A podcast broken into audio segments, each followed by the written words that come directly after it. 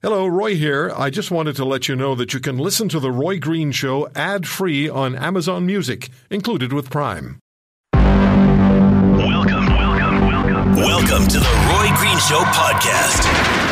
This time on The Roy Green Show podcast, Saskatchewan Premier Scott Moe on issues of national interest and concern just before the Premier's meeting in Ontario. The clear dangers of vaping with Dr. Sandy Buchman, President of the Canadian Medical Association and respirologist Dr. Teresa Martinu, Catherine Swift and Dan McTeague, and their views of the Eco Fiscal Commission advising a more than quadrupling of the carbon tax, and a national security expert, Dr. Christian Leuprecht, on why Canada must say no to any Chinese involvement in the soon to come Canadian 5G network, and CHQR Calgary's Jock Wilson on the departure of now Flames former head coach Bill Peters. Premier, uh, so Saskatchewan and Alberta sent, and Western Canadians beyond uh, the two provinces, sent the Trudeau Liberals a very significant message on the 21st of October. Now, I'm curious how you see the federal government, and now a minority reality, having responded. Your, your visit with the now Deputy Prime Minister Freeland, and uh, also has the Trudeau government, through the Deputy Prime Minister, offered you any significant assurances of any kind concerning Bills C 69 and, and C 48? Can we start with that? Yeah, I, I would say nothing of, of vast significance uh, yet, and it might be just early to expect, uh, you know, a start uh, or, or large change in direction just yet. But I, I will give credit where credit's due. Uh, the the the federal government, this minority administration, is has reached out and engaged. Uh, I'll speak for myself and, and for our province of Saskatchewan. Uh, they've engaged, they've listened. Um, I had a, a, a, lengthy meeting with the Deputy Prime Minister uh, the other day, and I would say it was a an engaging meeting. Uh, there was a good uh, good conversation back and forth on, you know, not only on a new deal uh, for our province, but on how we we can uh, potentially collaborate to enhance our, our opportunities abroad, if you will, um, and, and, enhance our opportunities to continue to get our products abroad. So it was it was a good discussion. But what where the, the proof will be is in the action, and, and we all heard the prime minister's uh, words that evening that he he identified and understood the frustrations of, again, I'll speak to Saskatchewan people um, and he was wanted to be there to support them. So it's all good to engage and listen, and I give them full credit for that. Um, but there needs to be action at the end of the day, and we'll be uh, we'll be looking for that in the days, weeks, months ahead.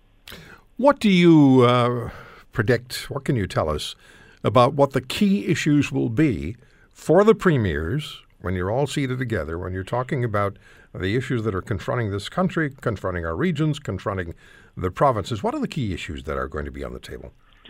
Well, the, the key issues, uh, well, first, we're going to be looking for issues where we can come to a consensus. This isn't a broad-based meeting where we're going to try to cover as many topics as we normally would at a at a regular annual uh, Council of the Federation meeting. This meeting was brought together in light of the, the deep divisions uh, in various areas of this country that manifested themselves in the results that we all observed as Canadians on election night.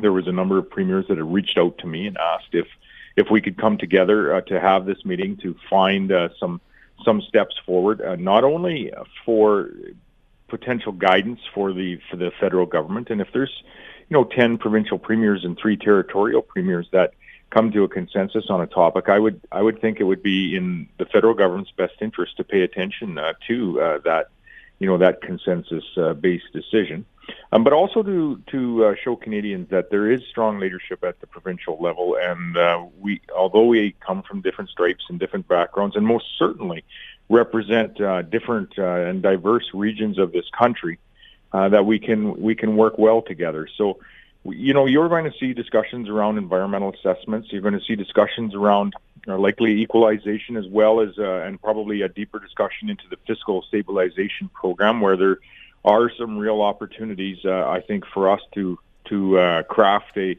some suggestions to make that program much more responsive to uh, provinces that have had a a dip or, or sudden downturn in their in their economic fortunes. So, uh, you know, those are two examples where I think you'll see some active discussion uh, from provincial leaders from coast to coast to coast. Well, let me just uh, focus on two of those issues that you mentioned. Uh, and these are issues that I think are of significant interest to all Canadians and critical, of critical interest to, to many. The first one is the equalization formula issue, which pits, at its most fundamental, now, today, I think, Western Canada, particularly Alberta, against the province of Quebec. Uh, unfortunately, that's the way it's playing out in the minds of, of many people in, in, in, maybe both provinces and right across the country. So, equalization, uh, Premier Kenney is talking about wanting to uh, revisit uh, the, the equalization formula and perhaps constitutionally change it um, and have a, have, a, have a referendum on it. And the other issue is the one of pipelines. And the pipeline issue is extremely, I don't have to tell you this, is so extremely important and fundamental to the discussion and the debates and the questions that are being raised in this country. Can you, would you just take, take on both of those in, in, in that order, please? Well, let's let's yeah. With the the equalization is one of the ways in which we share wealth across this nation, and and it has garnered a lot of attention lately. I've been some of uh, you know providing that attention uh, to that program, as there are areas of our country that that believe the the program parameters are inherently unfair. Uh, there are also other areas of this country that are reliant on on uh, receiving equalization and balancing uh, their the, their provincial books. And so here's the dilemma that we have in this nation. Um, the that is a longer term program that will take some some effort at both the provincial and more so the federal level to to change. And it, you know, it's Saskatchewan's belief that there is unfairness in that program, and that's coming from a province that has collected in the past and and uh, it hasn't collected for the last decade or so. Uh, the other program that comes in behind the equalization program, which is the slower moving, uh, more predictable program, uh, but is the, the fiscal stabilization program, which is there to uh, provide investment in economies that have had experienced a sudden downturn, if you will, or decrease in their GDP growth. And when you look at the fiscal stabilization program, there are very few provinces that have collected uh, anything from that program over the course of the last decade or so, and and and it has some parameters in it, some per capita caps, uh, um, some of the triggers. Uh, that I think need to have some discussion so that if it truly is there to be a reactive, responsive program, uh, to a drop in, in your GDP growth in, in certain areas, not just today, but for provinces uh, into the years ahead, five and ten years down the road. Um, we should look at that, and, and that's what we're going to uh, do is have a, a real good look, I believe, into the fiscal stabilization plan. Is that's one or program that's one that could be could be uh, corrected or, or or altered in fairly short order to be more responsive for, for all Canadians ultimately. Premier, if um, I can um, get you just to hold yeah. for a second, and I have to take a break, sure. but I'll come back and I'll ask you about the pipeline issue. We're speaking with uh, Saskatchewan Premier Scott Moe, who will be chairing the Premier's Conference on Tuesday. It's not a regular COF uh, meeting, it's the Premiers getting together to discuss the issues that were raised prior to the election and really have become uh, a clear focus after the election. We'll talk to Premier Moe about uh, the pipeline issue, also the carbon tax uh, remains a, a, major issue with the Canadian Eco Fiscal Commission. I'm not quite sure what that is, uh, but we're going to talk about it, uh, suggesting that um, the carbon tax needs to be at least quadrupled in order to meet the Paris climate change goals. And then there's the issue of, and it's nagging, it's one of those nagging issues about um, national unity. Premier, before we get up to the other issues that I was going to mention to you, we're going to, have to rush through some of these points because there's the time always, the clock always gets us, even though we have half an hour. But there's going to be an announcement made by you, uh, Premier Ford of Ontario, Premier Higgs of New Brunswick, uh, in the next, is it 24 hours, about nuclear reactors in this country. What can you tell us? Well, we've we've been looking at uh, small nuclear reactors uh, in the province of Saskatchewan uh, to replace uh, some of our, our coal-fired power, and we have some choices as we move forward. Carbon capture and storage, uh, uh, small modular reactors are part of that choice, and and we want to you know investigate the potential of that very very seriously. It is a, a very real option for Saskatchewan, as as we have about 30% of our of our power is still being produced by by unabated coal. We have some additional that is has some carbon capture and storage on it, so it's uh, cleaned up. But we uh, we have to make some choices as we move ahead, and I think this is a, a significant announcement where three provinces are coming together to uh, in to uh, you know move forward uh, wherever they can together on uh, on this type of a technology and and uh, indicative of what provinces are doing uh, where they can uh, work together to clean up our, our emissions profile here in the nation without a, a carbon tax. I would note these are three three provinces that are are in the Supreme Court with the federal government uh, challenging uh, their carbon tax policy. So the three provinces, Saskatchewan, New Brunswick, and Ontario, would work together on this project, and and ultimately, uh, all the the residents of all three provinces, and by extension, the country, would benefit clearly. For certain, and in Saskatchewan's case, um, you know, we have a 40% reduction target. Uh, we we can achieve that through you know natural gas with some degree of renewables. If we are able to go to uh, small modular reactors, that 40% uh, uh, target actually becomes more of a of a 70% or 80% reduction target with uh, with small modular reactors because they are a zero emissions profile without even incorporating uh, in any of those uh, those said renewables. So it's it's a pretty exciting technology, and we're uh, we're pretty thrilled to uh, to make an announcement with two other provinces uh, to look at at uh, what technologies are available and potentially uh, maybe even get through to procuring a technology. So, what do you expect uh, by way of response then from uh, from Ottawa, from Prime Minister Trudeau, who is absolutely committed to his carbon tax, and now we have the uh, the the Eco Fiscal Commission. Um, saying or that we need at least a quadrupling of uh, the carbon tax in this country in order to meet the Paris climate change or climate accord uh, requirements? Well, it, it would do us uh, much better to uh, for the federal government to look at ways that they could participate in uh, in uh, working with provinces like the three New Brunswick, Ontario, and Saskatchewan that are going to make uh, you know, a significant strides uh, and efforts uh, in an announcement like tomorrow to reduce our emissions. This is how you address uh, a global issue: is by sharing innovation and technology across our nation and and by extension around the world. You don't you don't address a global problem by taxing your citizens, uh, and we've always said that. We have the eco fiscal committee here. You, you know, they, they're coming out with their reports. Um, quadrupling the carbon tax uh, in in this nation. They're they're really foreshadowing uh, for the federal government in the hopes that the federal government would pick up uh, some of their policies. And you know, I, I've read a few of their reports, and I've said on your show and and on other shows, uh, they they they tell part of the story. Uh, the the reports that they reference as a carbon tax being effective are are, are they they they reference a number of other items that the Eco-Fiscal Commission just conveniently leaves out, like everyone in the world is supposed to do it uh, in order for it to work. Uh, you're supposed to remove all of your other carbon-based legislation and regulations uh, for it to work. Uh, the Eco-Fiscal Commission uh, only tells part of the story uh, when it comes to talking about a carbon tax being actually effective. It's not effective at $50. It's not effective at 215 or $10 either. No, and they, they named themselves a commission. They're not a government agency, so uh, that's that's worth mentioning. No, they're well. a bunch. They're they're they're a collection of academics. Yeah, and they have uh, Mr. Chrétien and Mr. Martin as a, on their advisory panel, but who knows how involved they are. And I believe Mr. Chrétien may be on, on the board of Azerbaijan Oil, so there could be a conflict of interest. I don't know. here's, here's where this lands uh, from Saskatchewan's perspective. Uh, uh, we're drying a lot of our grain this year, Roy. Uh, thir- uh, $3,700 grain drying cost uh, this year. Um, and I can line you up farmers that have a cost of, of that, and most of them are higher.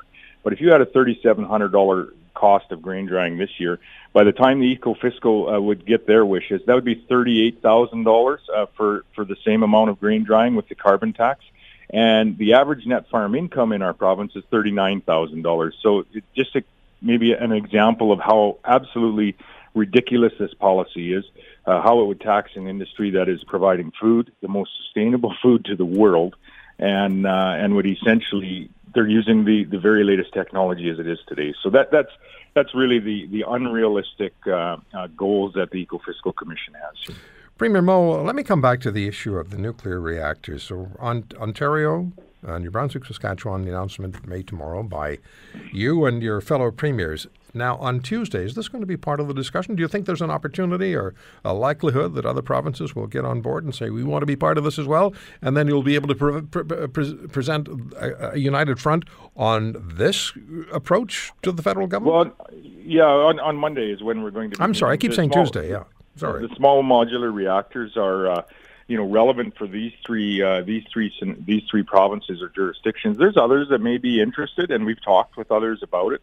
Um, as you know, uh, there's some areas that have some excess hydropower uh, in this in this nation as well, and and uh, there's opportunities to procure that around uh, as well.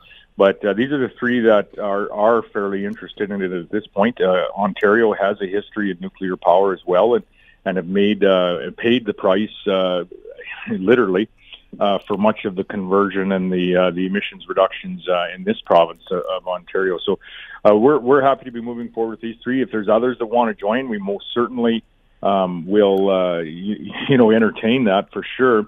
Um, and I don't I don't I don't think we're looking for a consensus on small modular reactors, but I think when you look at what they can do uh, for base load power and the emissions profile of which is zero, by the way, um, it is you know, it is it is something that all premiers, uh, I think, all Canadians would be pretty fond of.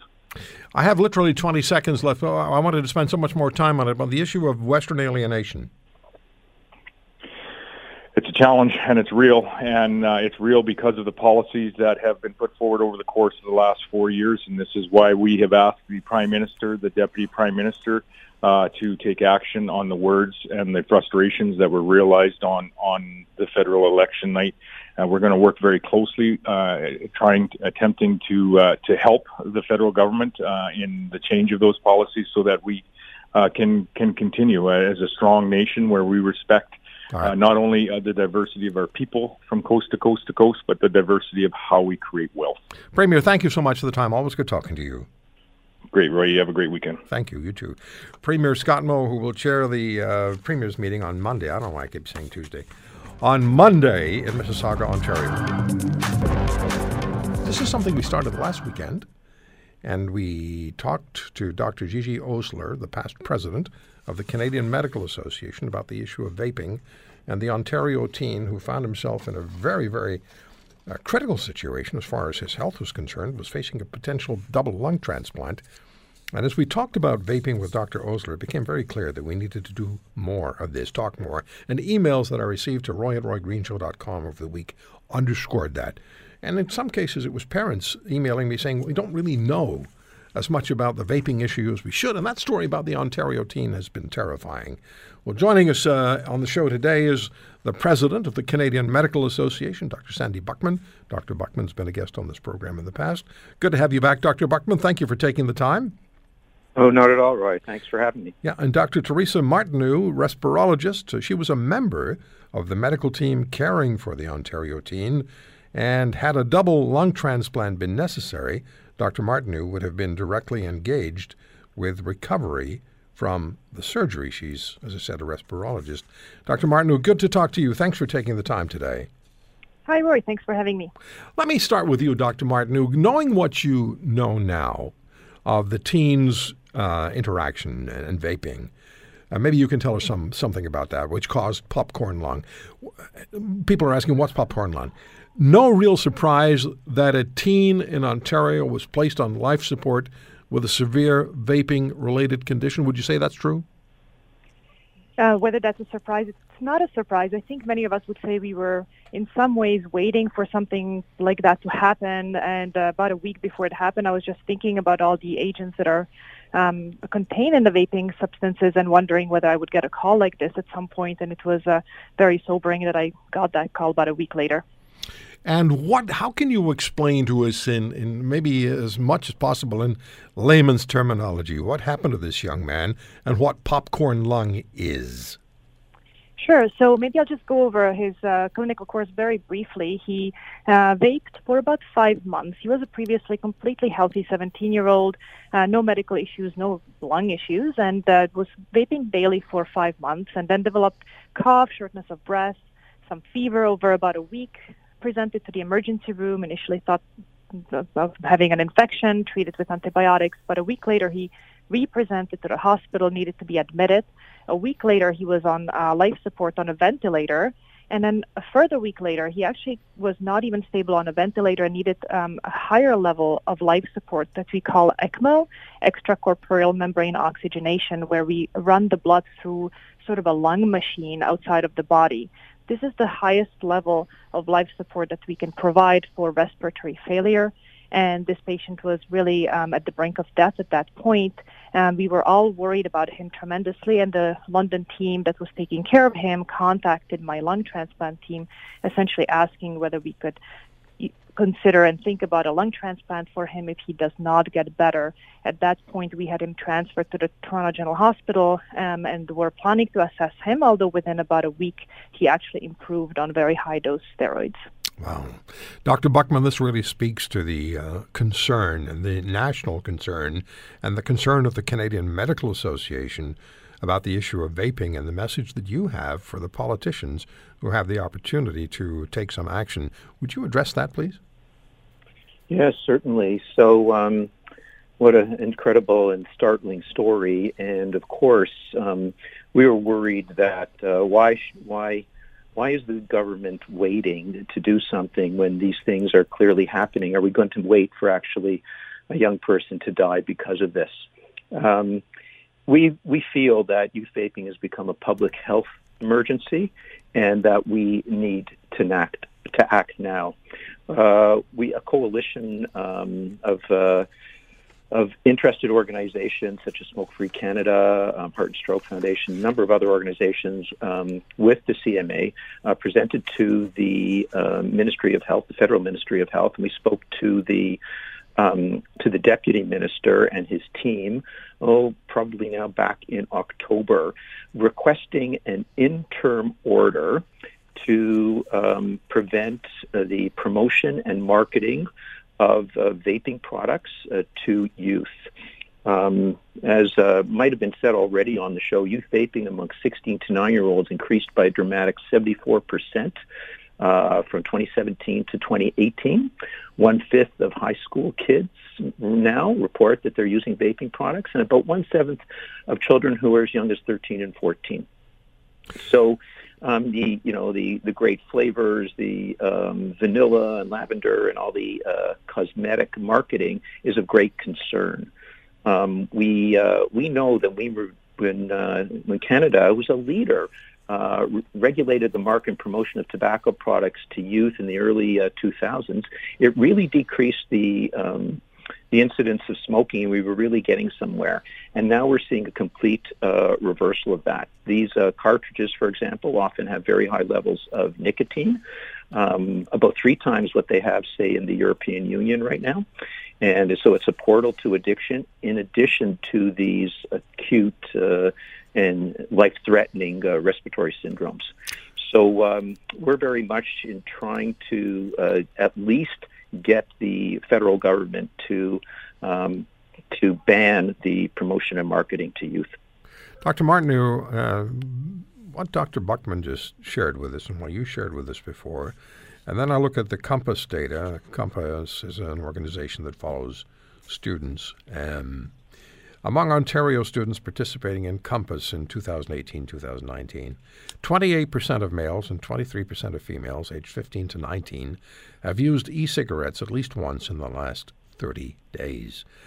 Um, you and I were talking on, when you and I had an off the air conversation, Dr. Martin, I told you about following in my car, following a small vehicle, and uh, suddenly there was this big uh, cloud of smoke that came out of the car. My initial thought was the car's on fire. And, and it kind of makes people giggle a little bit because then you realize it was vaping. But that is the scary reality. These kids are doing this. They don't, maybe they don't recognize because what could happen. Let me get to the point here. Somebody's going to die, right? If we, things don't change, Dr. Martin, someone is going to die. Mm-hmm. Someone will be like the 17 year old uh, Ontario student, but it's not going to be savable. Yeah, I mean, uh, people have died. Forty-seven people have died in the U.S. In the uh, U.S., that's been right. reported on the on the CDC. Uh, no Canadian, as far as we know, it to this point. This uh, young young man was close and fortunately recovered. But I think uh, you know, I think we can say people have died from vaping already. What is popcorn lung? Oh yes, I didn't answer your question. I'm sorry. It's all right. so popcorn popcorn lung is uh, interestingly um, caused by a, substance called uh, called diacetyl. Um, the official um, name for this disease is bronchiolitis obliterans, which is sort of a convoluted name, and that's why we prefer to say popcorn lung. It's much faster.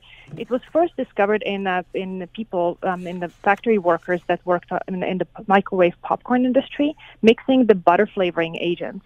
Uh, the butter flavor actually is a synthetic flavor that uses this uh, chemical substance called uh, called diacetyl, and it's uh, actually uh, safe for ingestion. It's FDA approved for ingestion, and uh, um, however, it's toxic when it's aerosolized and inhaled. It's very toxic to the mucosa in the lungs and causes uh, death of the epithelium or, or the lining of the lungs and scarring of the small airways. And that's what we found. Um, in this uh, young man. Um, we couldn't uh, find pathologic diagnosis because he was too sick for a biopsy. But all the signs that we could identify pointed towards this diagnosis with uh, really a preservation of the air sacs of the lung and what looks looked like inflammation and maybe scarring of the small airways with obstruction of the airways. Um, and inflammation of the airways on pathology as well. And just to underscore, this was a previously healthy 17 year old. This was a previously healthy 17-year-old, and I, am sorry, I just meant meant to say uh, inflammation on the biopsy. We didn't actually find airways on the biopsy, just to be uh, correct. Okay, let me take a quick break, and we'll come back and we'll talk more with Thank my you. guests about uh, this issue of um, vaping. Uh, Dr. Sandy Buchman, president of the Canadian Medical Association, Dr. Teresa Martinu, respirologist, and she again was a member of the medical team caring for that Ontario teen. We're back with uh, Dr. Sandy Buchman, the president of the Canadian Medical Association, and Dr. Teresa Martinu, respirologist in Toronto, um, and uh, again was on the medical team caring for that 17-year-old who was very close to death from um, vaping-related uh, reality. We have about five minutes left. Rather than my asking you questions, by the way, I asked a young, very young person on the other side of the glass, very young to me, uh, what's it going to take to get the message out? Does somebody have to die? And the answer came back to me, probably, for for hmm. young for kids to get it. Uh, that's not a it's not something I want to subscribe to, but it's not something I'm willing to toss out the window either. What do you say, Dr. Buchman? I mean, how do you get the message out to kids? Yeah, I I think it's important to remember, as we said before, um, young people have died in the U.S. Mm-hmm. And uh, I have an echo here, so it's a little bit difficult to hear. But um,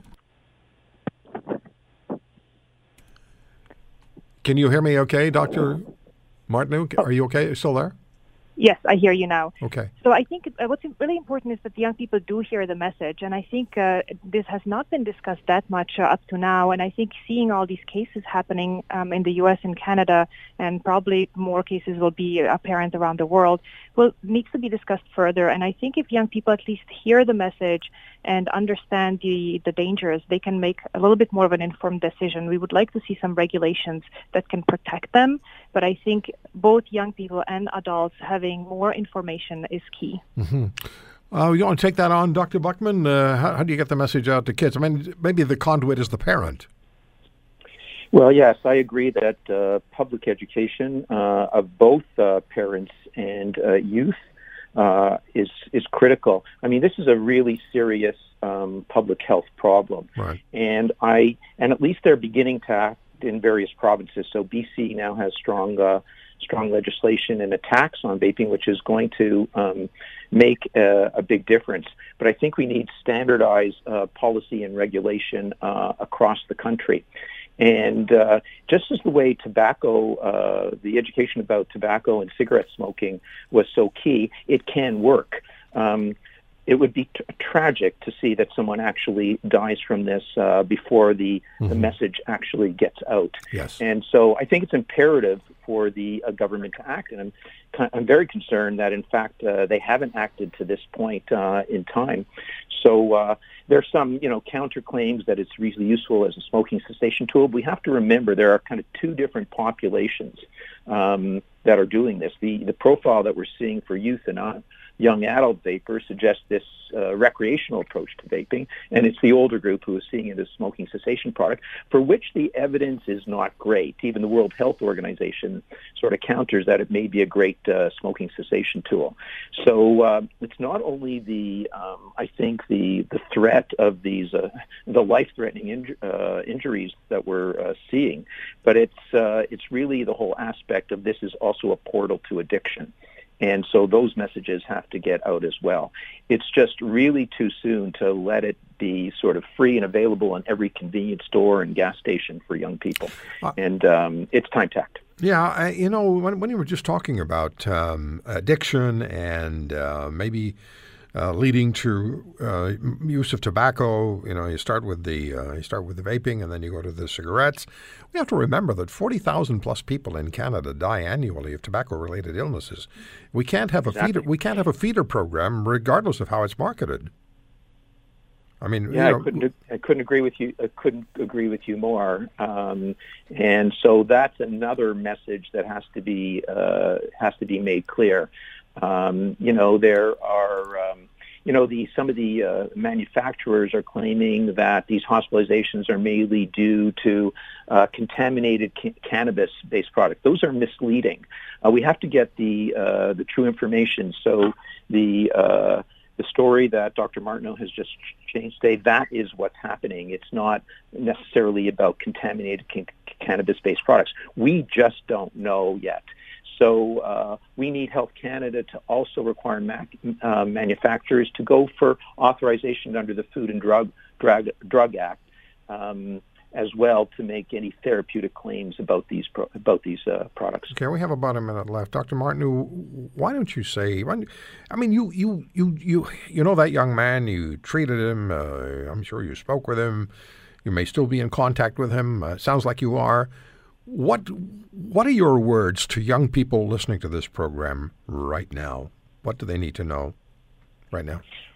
Yeah, I think it's, uh, really important to stay um, informed um, I was just thinking about how I have a 12 year old and uh, she sees other people vaping at uh, her school, and it's it's really worrisome as a parent to be watching this, and it was very scary to see this young man because you of course extrapolate this to your own life. I think uh, young people just need to really uh, pay attention and learn and read about it. Um, and then the other thing I would want, would want people to know is that you know this is addictive. This is really hard to quit once you start. Um, sometimes people do need medical attention and medical help. Talk to your doctor, talk to your parents or other adults who can help you. And there are safe nicotine uh, products that can help with uh, smoking um, and vaping cessation that are much safer than resorting to vaping. All right. Thank you both very much for joining us. Dr. Sandy Buchman, President of the Canadian Medical Association, Dr. Teresa Martinu, respirologist uh, in Toronto. Thank you both. Thank you. Thank you. Catherine Swift, former president and CEO of the Canadian Federation of Independent Business, economist, now workingcanadians.ca, and Dan McTeague, former Liberal MP, now the president and founder of Canadians for Affordable Energy. And before we say a single word more, Catherine, what's, yes? the, what's the name of this segment? Well, this segment is called Beauty and the Beasts. a little switcheroo on the usual. a little switcheroo. That was so good. That is so good. Beauty and the Beast. How do you feel about that, Dan? Uh, well, you know, I've been called worse. and uh, probably today. Because, that's usually because it's associated with my previous uh, job as a Liberal member of Parliament. okay, well, I've been called worse than a beast in the last half hour if I'm reading my emails. So off we go. So we look, we have this eco fiscal commission. I'm, I'm not sure and I don't want to deride them. I don't know what they are, though. Be, the commissioner will be on with us tomorrow. But they're not a government agency. It has an impressive title. They have Gretchen Martin and business executives on the advisory board. But what is your understanding of what this commission is about, and what do you make of the uh, of their final recommendation? And that is that the carbon tax in this country has to be more than quadrupled in order to meet the Paris Climate Accord objectives. Catherine, why don't you start us off? Well, this Eco-Fiscal Commission, I, I, I, I suspect they are basically a shill for the Liberal government. When you look at who's participating in it, um, it's basically a bunch of Liberals, quasi-Liberals, and so on. Uh, one of the people that uh, is, and I don't know if he might have started it, Dominic Barton, who used to be a big uh, poobah with McKinsey, um, that international consulting company, and he's he was recently named Canada's ambassador to China uh, by Trudeau. Um, and he and his hench persons with this uh, uh, commission have always taken um, a big interventionist government, you know, approach to any kind of issue. On the carbon tax, I mean, before the federal election, there was a lot of talk about how if we were going to meet Paris, which basically no country around the world is, so let's not fool ourselves here, but if we were, the carbon tax would have to be increased ridiculously high, as as the Ecofiscal Commission now post-election is saying. And at the time, the Environment Minister Catherine McKenna denied that would ever happen. So there's a lot of rats that smell here to me. now, Dan, let me just take this uh, to the next step and ask you to answer this one. So, more than quadrupling the national carbon tax, and of course, the Commission says there's no reason to worry because Canadians will have their additional expenses returned through rebates. I know you like to get into that.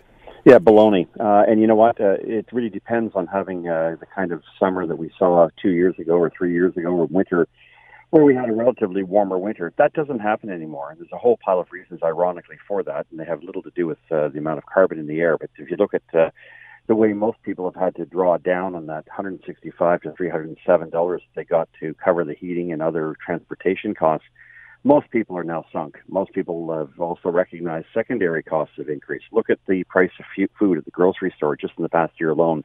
I think most people recognize uh, very clearly, and I think soon the parliamentary budget officer will probably make the same kind of same conclusion. The rebate, 80% of people getting more than what they actually have to fork out in terms of ever increasing carbon taxes, won't simply won't uh, add up. More importantly, Ottawa's planning the Clean Fuel Standards Act. So uh, that'll add a few more cents uh, uh, to cost your bottom line. Uh, look at uh, existing regulations on industry, particularly on small business, and let's not forget the in here in Ontario, the wonderful green energy plan, which continues to hammer small business, medium-sized businesses, and ultimately passed on to consumers. Save and except if you get an exemption from some of the larger, as some of the largest emitters do. But all that's going to come to an end, and of course. Uh, we have organizations like Ecofiscal coming out and serving as flacks and apologists really for the uh, the climate change hysteria. Uh, I suspect that you're going to find that uh, many Canadians are going to have a hard time making ends meet. If we go to $210 uh, as uh, recommended in order to meet our commitments, and forget what uh, the rest of the world is laughing at us because they're not, especially the United States that said they're not going to be held hostage to a $100 billion payout uh, to give to other countries like China so they can just sort of figure it out down the road. For most Canadians, expect another thousand dollars a year to heat your home. Uh, expect to pay probably the same amount for gasoline. And I'm sorry, uh, is not going to be cutting you that check. We certainly know they won't be paying back the uh, GST or HST, which is uh, taxed on top of that. Catherine, when it comes to the issue of the carbon tax, quadrupling it is probably going to make people uh, jump out of their chairs, not just sit straight up. But as we get, but let me finish. As we were getting to the end of the election campaign, or even halfway through the election campaign, the the issue of uh, carbon tax seemed to be more favorably uh, received by Canadians as the climate change argument was gaining more and more traction. What do you think? What do you think the reaction is going to be to this uh, well, recommendation? you know, there's been a lot of uh, polls and research and surveys and whatnot done, and what they have consistently found is that people generally, yeah, everybody wants to do something to help the environment. But when it comes to them actually anteing up real money out of their pocket, suddenly things change quite dramatically to the negative. And I, I find it, I hear the climate apologists out there uh, t- talking about how, well, because you know, 60, if you added up what the Greens, the NDP, and the Liberals got in the election, you come up with this, oh, 60 odd percent of Canadians voted, you know, for Green policies. No, they didn't. You, you could isolate any one policy and make up wacky numbers like that. So I, I don't buy that people really were viewing it that much more favorably. I think the election results hinged on quite a, a lot of different variables, one of which undoubtedly was, you know, green issues, the carbon tax, and so on. But I think once people, and we know, Roy, you and I have talked about it many times, Canadians are feeling pinched to the maximum. Mm-hmm. Yeah. They're teetering on the brink of yes. being broke yes. right now, a majority of Canadians. So the notion of substantially, like adding a, a, a fill up of gas, for example, your standard fill up. You're going you're going to be adding like thirty odd bucks to, to that, just to give you one example. I don't think Canadians are going to go for that one No. bit. Okay, so we're going to take a break. We'll come back and we'll talk about Andrew Scheer staying on or not staying on as the Conservative Party leader. But I just uh, wanted to add uh, to to this that I uh, actually went out and filled up my car uh, the other day, and um, even now it cost me ninety eight bucks. Add 55 cents a liter when this is all said and done, just for gas. Ninety-eight dollars. I mean, it was it was on fumes, right? It probably wasn't going to go another ten feet before it stopped, but it was still it was ninety-eight dollars. That's a big that's a big amount of money and, for and a you fill up can for a car. You can add another uh, 50 to that uh, if, if they crank the carbon tax up. Okay, let me take a break. We'll come back and we'll talk about Andrew Scheer with Catherine Swift and Dan McTeague. So let me just read you a little bit of my, my blog piece, and then I'll go back to Catherine and Dan. Uh, my blog piece at roygreenshow.com. You can read it. Here, a little bit of what I said. The Conservative Party of Canada, under the stewardship of Andrew Scheer, appeared less focused than the proverbial drunken sailor. And having been a drunken sailor, I can personally testify to this. Repeatedly, the Conservatives managed to mangle opportunities by ignoring the obvious, and Mr. Scheer was almost completely derailed by something as simple to dispatch as the question about his citizenship duality. Look, I'm not jumping ahead of the Ides of March and playing Brutus to Scheer's Julius Caesar. Personally, Scheer seems to be a nice enough guy. The Conservative Party is well aware I'm small c conservative and was more than likely going to vote CPC. Yet when I quizzed him, I seldom had the sense Andrew Scheer was comfortable as leader of the party and poised to hand Trudeau nationally the same message Alberta and Saskatchewan delivered. The Liberal Party of Canada remained a minority government in power, not because of a left wing mainstream media, but largely because of the underachieving performance of their conservative opposites. Mr. Scheer should spare the CPC the upheaval of a leadership review and announce he will step aside as leader. There's a footnote here the Liberals may face an even greater dilemma with Trudeau on the bridge. When their minority is voted out as government, and it will be, do the Liberals really want to return to the electorate led by Trudeau? I asked a longtime Liberal that question recently. There was no spoken reply. Hello? There was no spoken reply. There was just an eye roll. I just had to get the attention of the studio. Um, because apparently there's something more important than paying attention to what we were doing. Anyhow, back to Catherine Swift and Dan McTeague. What about it? Dan, let me start with you. You're the 18 year Liberal MP. You're no fan of Justin Trudeau's. What about uh, the issue of, uh, of uh, Andrew Scheer stepping aside? What do you say? Well, it's clear that the uh, the drumbeat uh, to have him step down is uh, certainly louder than it has been at any time since the the end of the election. And of course, as someone who's sort of on the outside, not a member of the party, but certainly someone who supported the Conservatives in the last uh, federal election, certainly Andrew Scheer himself. Uh, I did so out of the belief that uh, the country could not uh, afford another two to four years of uh, Justin Trudeau uh, and his gang. But I also recall the same sort of steps that took place back in 2004 uh, when we won the election as Liberals under Paul Martin, but you know really gave up a majority, went to a minority, and I don't recall the time uh, the knives being out for Stephen Harper. Of course, they were on the upswing, uh, but so too can the argument be made for Conservatives. But you know, it's it's really a family affair. Uh, uh, historically, Conservatives are well known for taking out their leaders. Uh, and of course, uh, this may very well be another manifestation of it. And of course, the I think in all of this, the only folks that are really happy with this are the liberals uh, because they see a, an opportunity where uh, you know there will be a, an internal internecine fight between uh, region to region. Conservatives uh, will be at each other's throats, very much back to where they were prior to the days when the Conservative Party was united. It So may I- though. It I'm may though. It may though. Dan also involve the, the liberals. May, the liberals may have their own reality. I just want to say this, Catherine, before I before I ask you for your thoughts, just thirty seconds here. In two thousand and four, when Paul Martin ran uh, for prime minister, Paul Martin was a very well known entity in this country. He'd served as the finance minister. He had uh, knocked down the national debt. It's not as though he was an unknown. Mr. Scheer didn't doesn't have anywhere near the profile in 2019 and looking ahead. Well, maybe going ahead that uh, Paul Martin had in 2004. Catherine, what about it? Well, it's it's uh, it's a tough one for a whole pile of different reasons, and Dan touched on some of them. Um, I, I do believe, and I read your blog earlier today, Roy. I, I do believe significant damage was done by the by the media. Uh, I, I don't think I have ever seen a pile piling on that like there was on Scheer. Uh, it really, and we know partly that's because Trudeau's bribing the media with our tax dollars, and there's all kinds of other reasons too. But uh, I think uh, I tend to think at this stage of the game, he he's badly wounded, and I don't see him coming back. And part some of them were own goals, as as they say. Uh, I agree with you that they.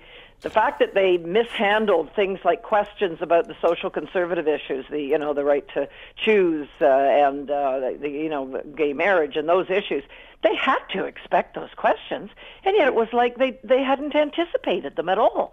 It, it was things like that that really made me scratch my head. And I know Andrew somewhat, and and uh, he is a very nice person. He's he's got more integrity than than Trudeau will ever have. But I think, unfortunately, enough damage has been done that I believe he should step down sooner rather than later and not wait till the April leadership uh, convention. You know, yeah, when, I, when I when I when I said about, uh, I just took that little piece out of context in my uh, in my uh, blog that I read. There's a lot more in there about Trudeau as well, not having, at least according to the Parliamentary Ethics Commission, or having only a passing uh, acquaintanceship with, uh, with, with with with ethics, but. the Conservative Party is really at a very interesting and still at an opportunist moment here, Dan. They they can they can stay where they are. I don't believe they're going to. They can stay where they are, or they can make changes, and I think changes are on the way.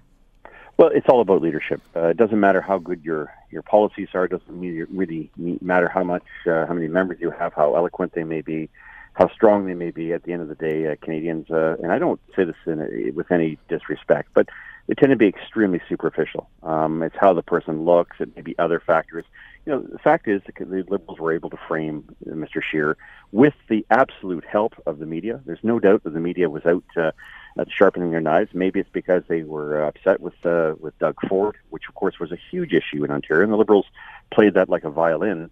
Uh, but the reality here is, and I agree with totally with Catherine. Uh, the damage is done. Uh, the die is cast, uh, and it's time to move on to another leader. The problem, however, is that are you, as conservatives, going to continue to change leaders uh, as I change socks every morning? And so, for that reason, I think one has to be very careful. Whatever you decide to do, whatever conservatives decide to do, be mindful of the fact that there is a, a you know a longer term game plan here. And I think you know your farm team has to be.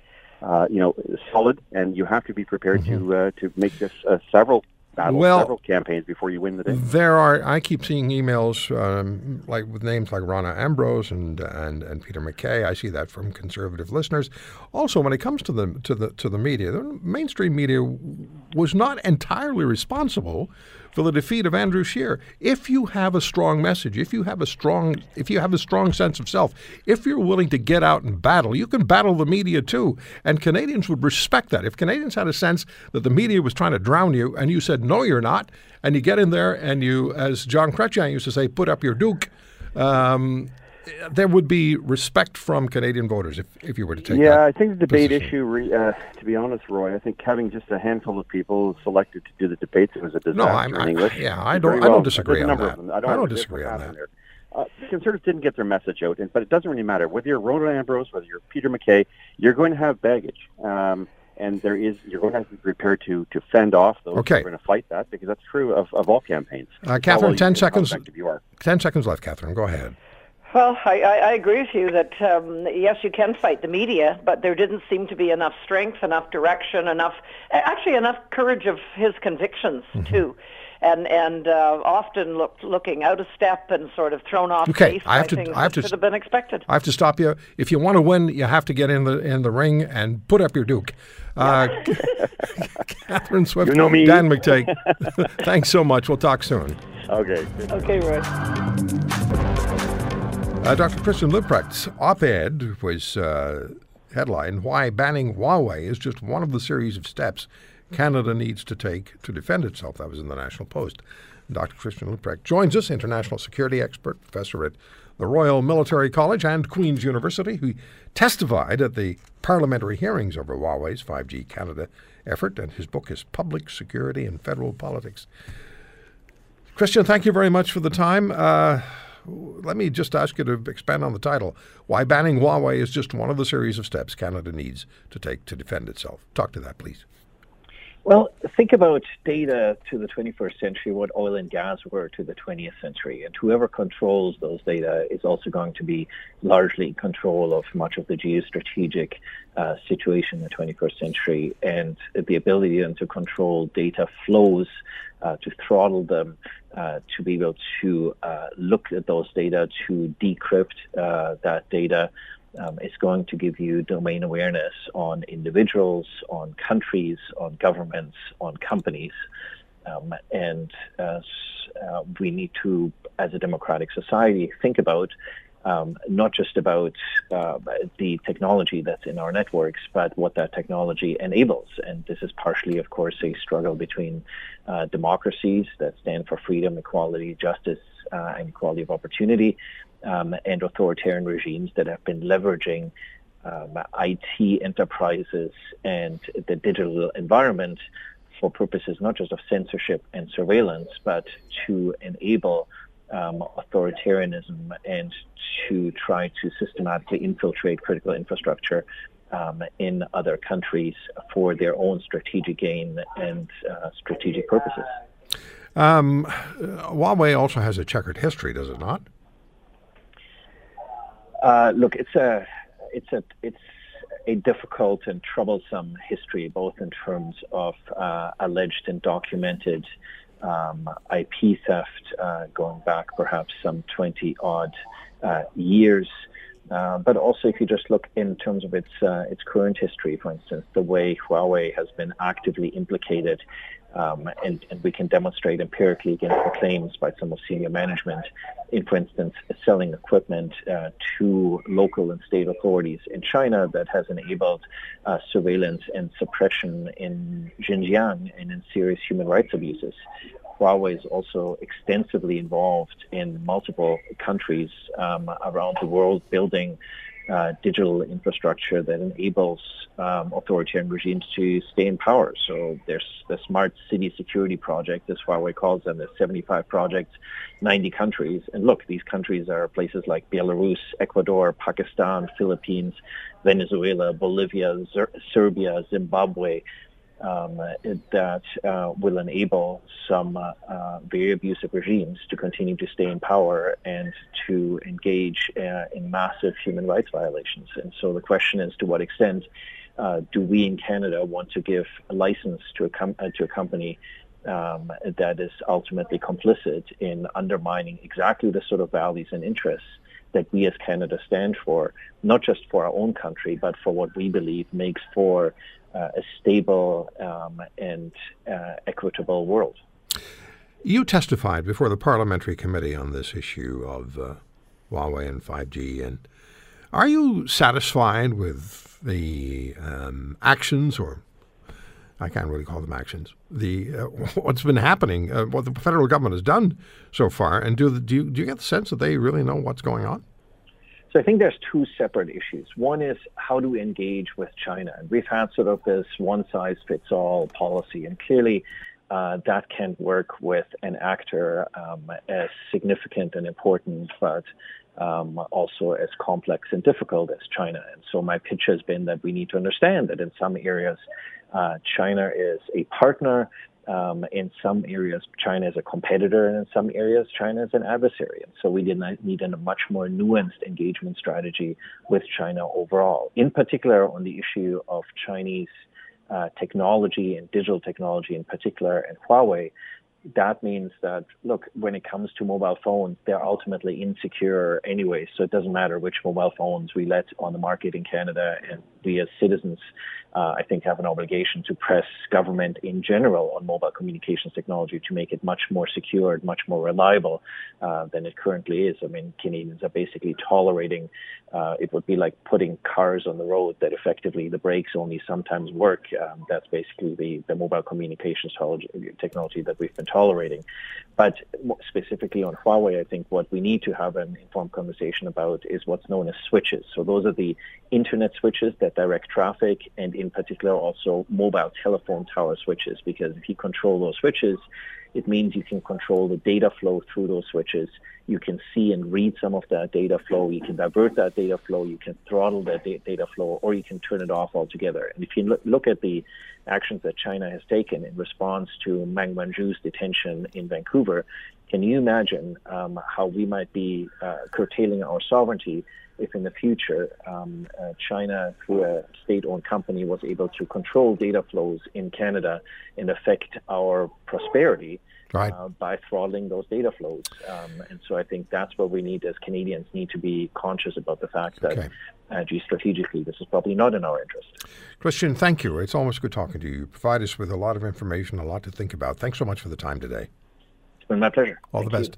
Dr. Christian Leuprecht, international security expert. He's at uh, the Royal Military College and Queen's University, and he testified at the parliamentary hearings over Huawei and 5G Canada. And his op ed, uh, Why Banning Huawei is Just One of a Series of Steps Canada Needs to Take to Defend Itself. Joining us on the program to tell us what's been going on in the city of Calgary is Jock Wilson. He's the host of Sports Talk with Jock Wilson on CHQR 770, our Corus radio station in Calgary. Jock, thank you for the time. And what's the atmosphere around the team offices among the players, uh, the general manager, and the coaches yesterday? Well, how, would- how would you discern that?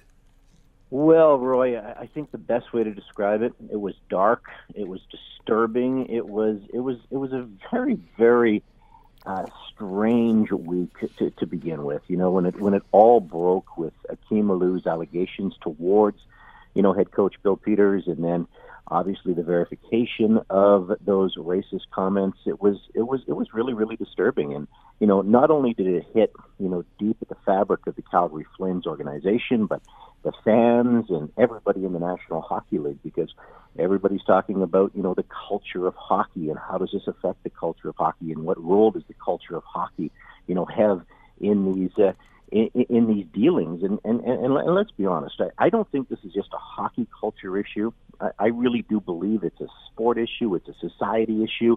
You know there's there's lots of people with these terrible comments out there. And uh, and boy you know you, you thought we were behind them. We thought you know we were past that but uh, obviously we're not. You know, I think there's an evolution taking place in professional sport these days, right across the board. Would you subscribe to that? Yeah, you know, it's it, it's been, you know, is- some people are saying this is the the hockey's Me Too movement, and and and and I guess in a way it, it probably is the hockey's uh, Me Too movement because we're going to see probably more and hear more, you know, about uh, you know potential allegations. But as as I say, it's uh, this has been going on whether it's gymnastics, whether it's Mhm. bobsleigh Canada, whether it's diving Canada, whether you know, just name your sport. Uh, they, they have had their issues with it, and I think what where the eye opener is for the National Hockey League and other professional sports leagues, um, I, I don't want to say they don't take it as seriously as, as some of the other high performance sports organizations, but uh, the other high performance sports organizations, you know, had to take it seriously quicker because the allegations came out sooner. So if, if you see what's happening with the NSOs, the national sport organizations across this country, uh, it, it's now been in place, federally mandated. The fact that they have their safe sport, you know, council in play. Every single national sport organization has to have a safe sport policy. Every single national sport organization has to have that safe sport policy on their website. So if individuals have issues with coaches or administrators or anybody in their sport, they can go on and talk to an independent third party person, usually a lawyer in a lot of cases, and they can make you know these uh, these claims and they will be investigated. Now, I don't think the NHL has that in play right now. I don't think the NHLPA has that in play. I don't think you know the NFL has that in play. So, you know, do you know professional sports now have to follow up because of uh, what we've you know seen happen this week? Mm-hmm. Been quite a few days, uh, not just in Calgary, but there's been a lot of talk about Mike Babcock as well, who was, of course, fired by the Maple Leafs.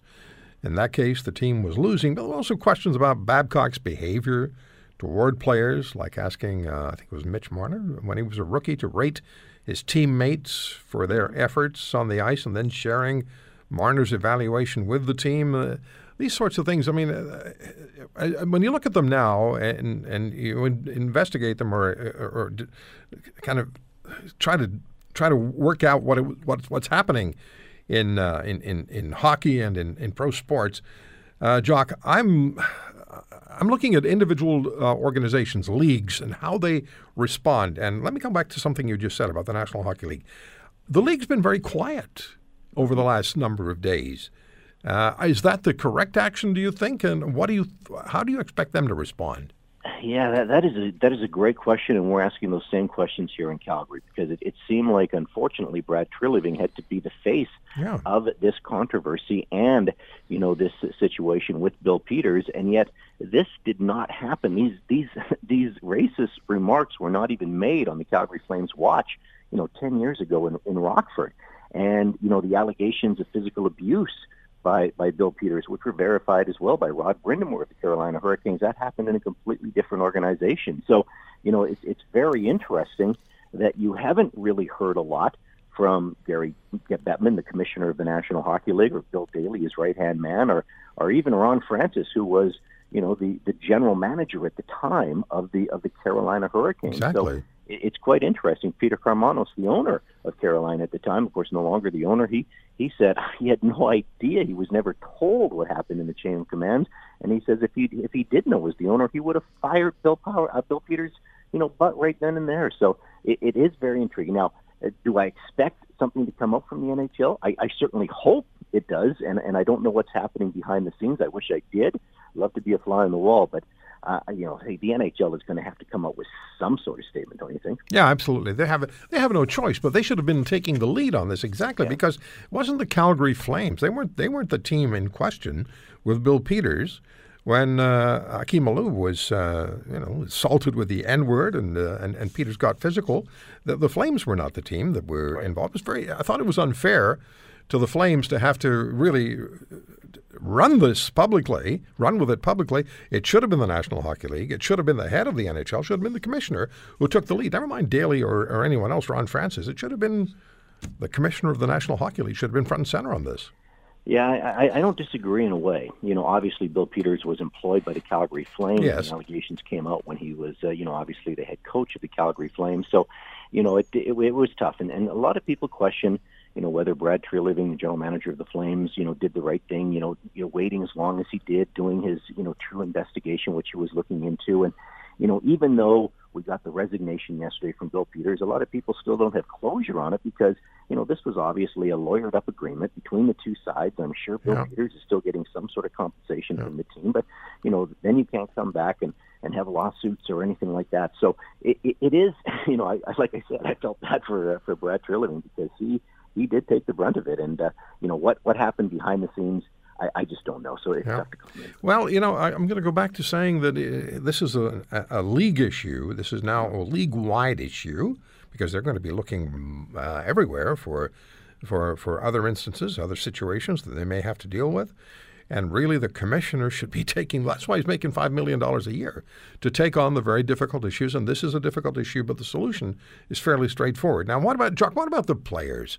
Uh, what's happening um, with the players? Now, the Calgary Flames, um, good hockey team, very good hockey team, uh, have some problems. Uh, you know, teams go through slumps. But what does this do, do you think, to cohesion um, among players on the Flames and then beyond the Flames uh, with players in the National Hockey League. How, how do they respond to all of this? They, I mean, I hear them talking, but how do they really respond?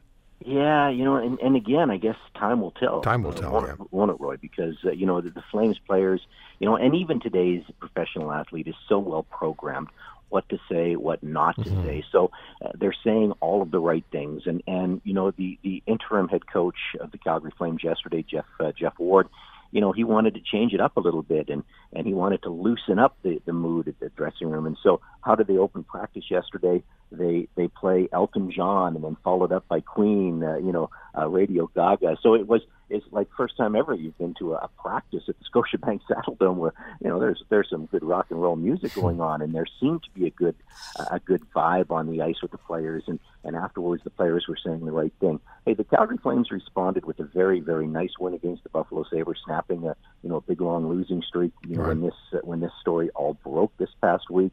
Now they're at home and uh, they have the Ottawa Senators in tonight. So we're going to see how this uh, how this team responds right now. You know, will Geoff Ward be able to um, get this team together, get this team on the right track, on the right frame of mind, um, I, I think there's there, there's a chance, but you know it could be a very very fragile team. I, I'll be honest, I've never been in the situation, so it's it, it's going to be tough to see uh, you know what what these guys have to go through and uh, how they do handle it. And uh, Yep. I think there is a good leadership group here, but uh, we'll see. And there'll be reverberations right across the league. And of course, there's uh, in the National Football League, there's the Colin Kaepernick story, which continues to evolve. Uh, you know, sport, pro sports is going through an evolution. Jock, thank you so much. Great talking to you. Thanks. Hey, Roy, always good. All the best. Jock Wilson from CHQR 770 in Calgary. Thank you for listening to today's podcast. If you want to hear more, subscribe to The Roy Green Show on Apple Podcasts, Google Podcasts, Spotify, Stitcher, or wherever you find your favorites. And if you like what you hear, leave us a review and tell a friend. I'm Roy Green. Have a great weekend.